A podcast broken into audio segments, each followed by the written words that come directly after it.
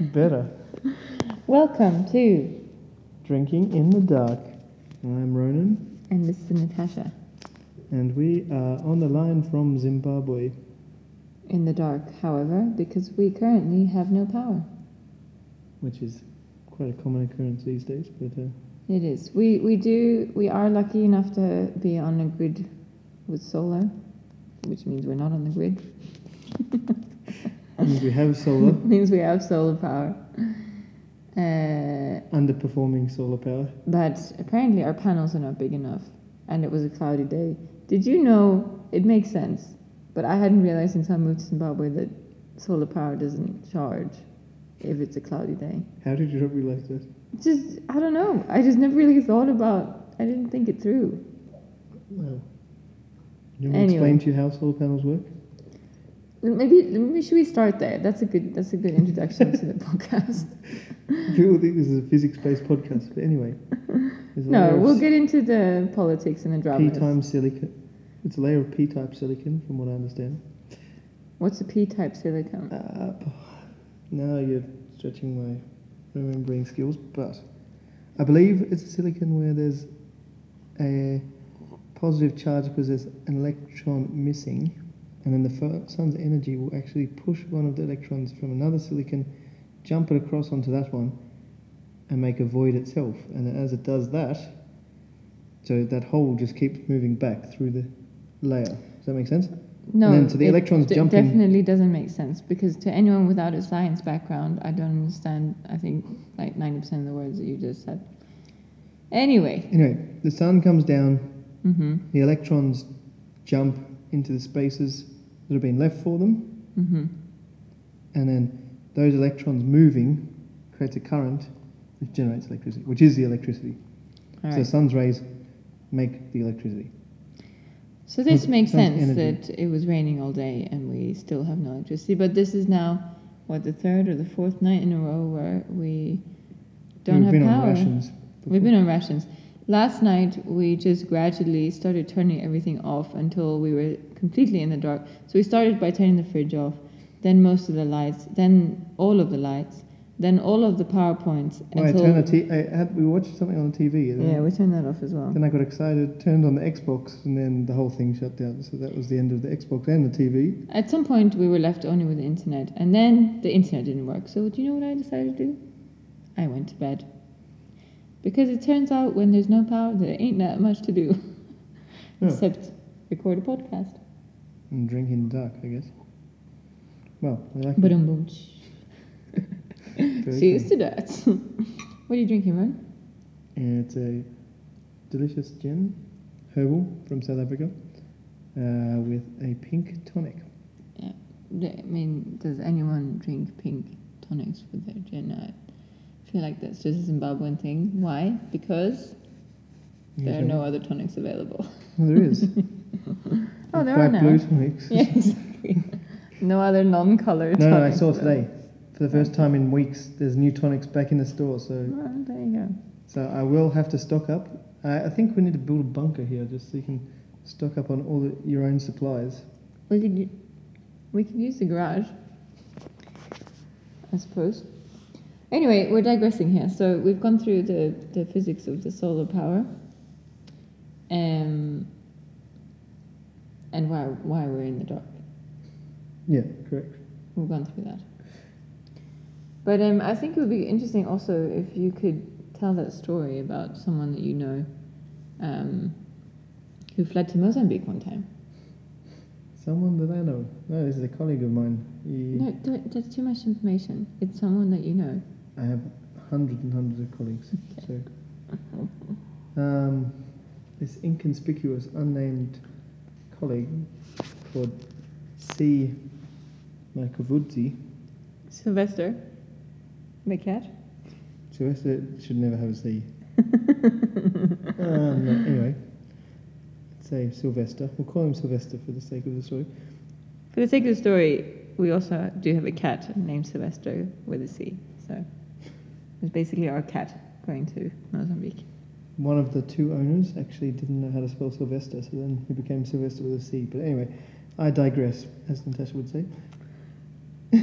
literally used that term like twice in my life. But anyway. You've already used it once in this podcast, so I was just evening the score. I thought it'd be fancy. I thought it'd be fancy. Maybe we can get a digress leaderboard up somewhere and who can wield the word the most times. Weave it in. Drink every time Natasha says digress.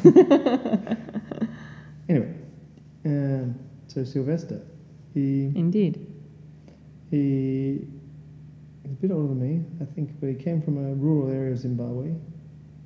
Uh, I'm sure his family didn't have very much money growing up, and when, and when was- we say very, not very much money, I mean, probably in- in the subsistence farming, in the Zimbabwean context, that means you grow your crops to Yeah. feed yourself, and it's really, it's really different from not much Hmm. money in other contexts.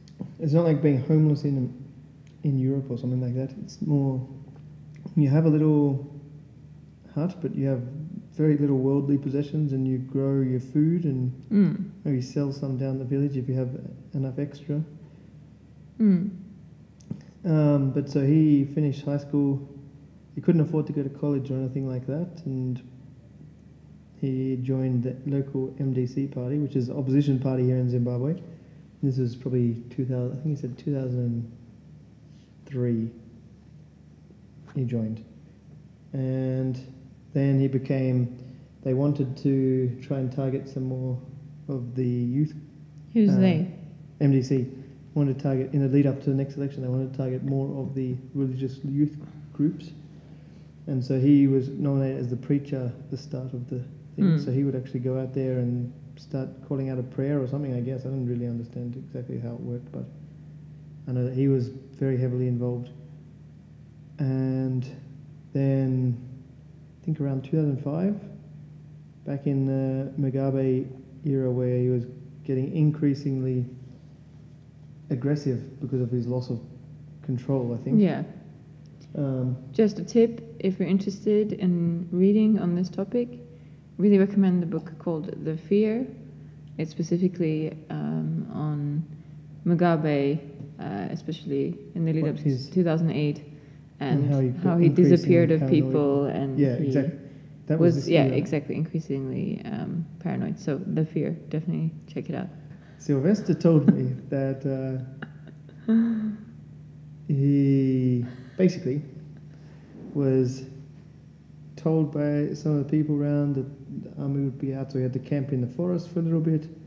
Uh, his parents stayed in the town. He went and stayed in the forest for a little while, and then a bunch of them actually fled across the border into Mozambique uh, to lay low for a while. They said when he was there, the health system there is pretty terrible. He started to get sick. He wanted to come back, so he came back and came to Harare.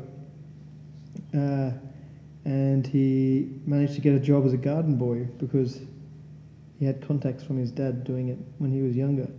So he ended up on this house in Harare, and I mean, he's a very intelligent guy, but he was just being used as a garden boy. Can I also just say though, um, like when you're in Zimbabwe, literally like every single taxi driver, um, uh, gardener, you know, housekeeper, as people call them, all have multiple degrees and are so extremely educated. And even if they're not necessarily very educated, they have at some point owned their own business. Or they have like just in Zimbabwe, people are so um, experienced, and it's such an educated nation. Yeah, that was a good thing about Mugabe. Maybe we can touch on that at a later point. Anyway, Mm. um, That's a different podcast. yeah, different podcast Episode. episode episode seven. We'll call that one. We'll log it in. If we make it that far, you get to hear about that. So that's a good excuse to hang in there.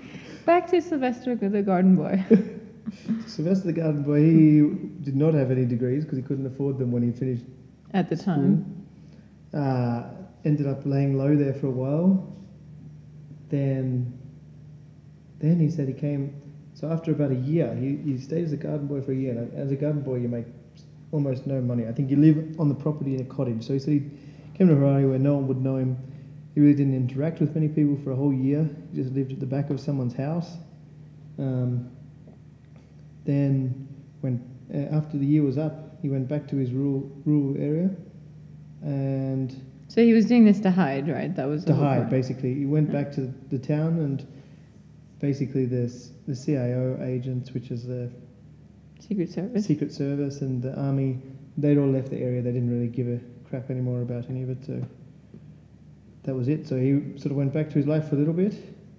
Then I think at some point he rejoined the MDC and became leader of the youth wing of that whole whole region. So I mean he was quite high up within the political sphere. Mm. And this was in the lead up to 2007. So he, he told me that he had met Morgan Tsvangirai a few times, who was the Yeah, you need to explain who that is. so Morgan, yeah, that's what I was going to say. Yeah, Morgan Tsvangirai was the leader of MDC during those years. He's since died, but from all accounts that I've read of him, he was a tremendous leader, very, very good person, uh, and he was his Mugabe's main political rival for a long time. He Was he like an early Tendai Biti?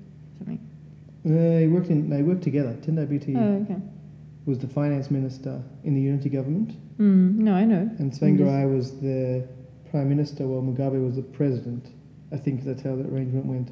Mhm. But basically, then Mugabe just stifled everything. Mm. So he took all the powers into his own hands, Mm. and Tsvangirai could actually not do much at all. Mm. Um, but he said he met him. He actually said Chamisa would know who he is still today, Mm. which was crazy. Who's the current opposition leader? And I think he's quite young, maybe 44 years old, something like that. Yeah. Um, so clearly, I mean, he must have been quite prevalent. Well, no, it's NBC. just, it's just a crazy story to be fleeing to Mozambique and then coming back, No, like, this is just a colleague of mine who I was just speaking to today. laying low for Exactly. a year in Hawaii, and then. But no does he have any threats against him now? No, so he then in 2007, that's when he left for good, I think, from the political life, because that was when, so the rigged election happened first. The first election happened where Mugabe lost, and then he called it a fake election, had a second one, and obviously Sylvester is the leader of the MDC Youth. So I'm just thinking of my cat. He's the leader of the MDC Youth, yes, indeed. Sorry. Uh, he said basically lots of people in the area were getting beaten, like couldn't walk for weeks and stuff like that. So he had fled again, uh, and I think he said basically it was terrible. They were staying in the bush, trying to hide. Um, then that's that was it. I think after that he left. From I didn't go into enough detail. I missed this part, but then eventually he ended up working construction. Mm. And he had zero qualifications, nothing. And he said the good thing about doing that was then he could see before he went to college what he wanted to do, which was become an engineer hmm or project manager. And he's just about to finish that now, right? He's just about to finish that now. Yeah, he's a very intelligent guy. Um, he so then, but he started. He had no money. He had no Yeah. experience of anything other than political affiliations. Uh, I think that's the thing, though, that if you just compare to, I mean, we've grown up in mm, relatively normal Western societies, and you go to uni straight here- after high school. yeah, but also in both a- of As a in both of our countries, we've we've had we've had access and opportunity to education, and I know that you had to take a few loans, whatever, but it's just not. yeah, you know, I, mean, s- I comparable. still have those loans now. Whereas It's- I don't even so so about it. many people in Zimbabwe have had to fight from nothing, from absolutely nothing. Yeah, so he had to start to be able to pay for his first. So he first went and was on site, and then said, "Oh, I think I could be good with my hands." So he did a carpentry um, technical course. Mm. I think he said it took two years to become fully qualified carpenter. Then he kept working as a carpenter, started buying his own tools. Then he could do his own jobs in the part time to make extra money. When he on the weekend, say, and uh, That's now he said still I have to say, that's another thing uh, in Zimbabwe. Also, people who work are still studying.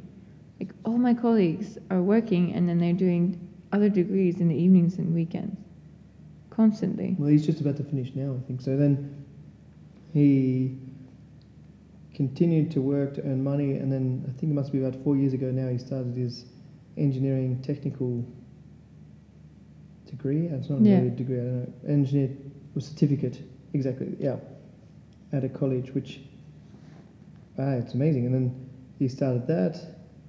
and I think he said in his second or third year of that he met the lady who's now Mm. his wife. uh, and now got a kid.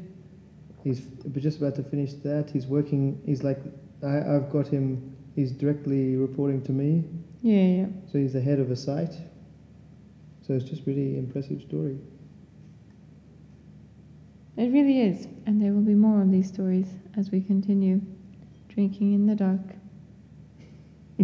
um, Drinking in the dark. That was a better chance, by the way. it was better. Cheers. All right, everyone. Until next time. Hope you enjoyed the episode.